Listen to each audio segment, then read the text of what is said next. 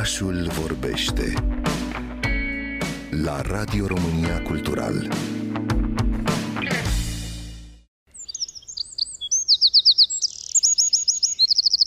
E una din cele mai frumoase păsări cântătoare de la noi, dacă reușești să o vezi, pentru că pânțărușul este foarte mic, dar și foarte vioi, iar penajul maroniu roșiatic pe spate și alb maroniu pe gușă, piept și abdomen, cu dungi negre foarte fine, face ca pasărea să se confunde cu vegetația din jur, devenind aproape invizibilă.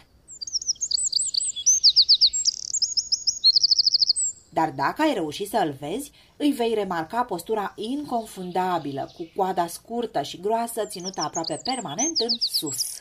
Are o sprânceană discretă, alb-maronie și un cioc fin, ascuțit și ușor curbat, cu care scurmă sau scotocește după hrană prin grădini, parcuri, poieni și păduri cu arbuști și tufărișuri dese.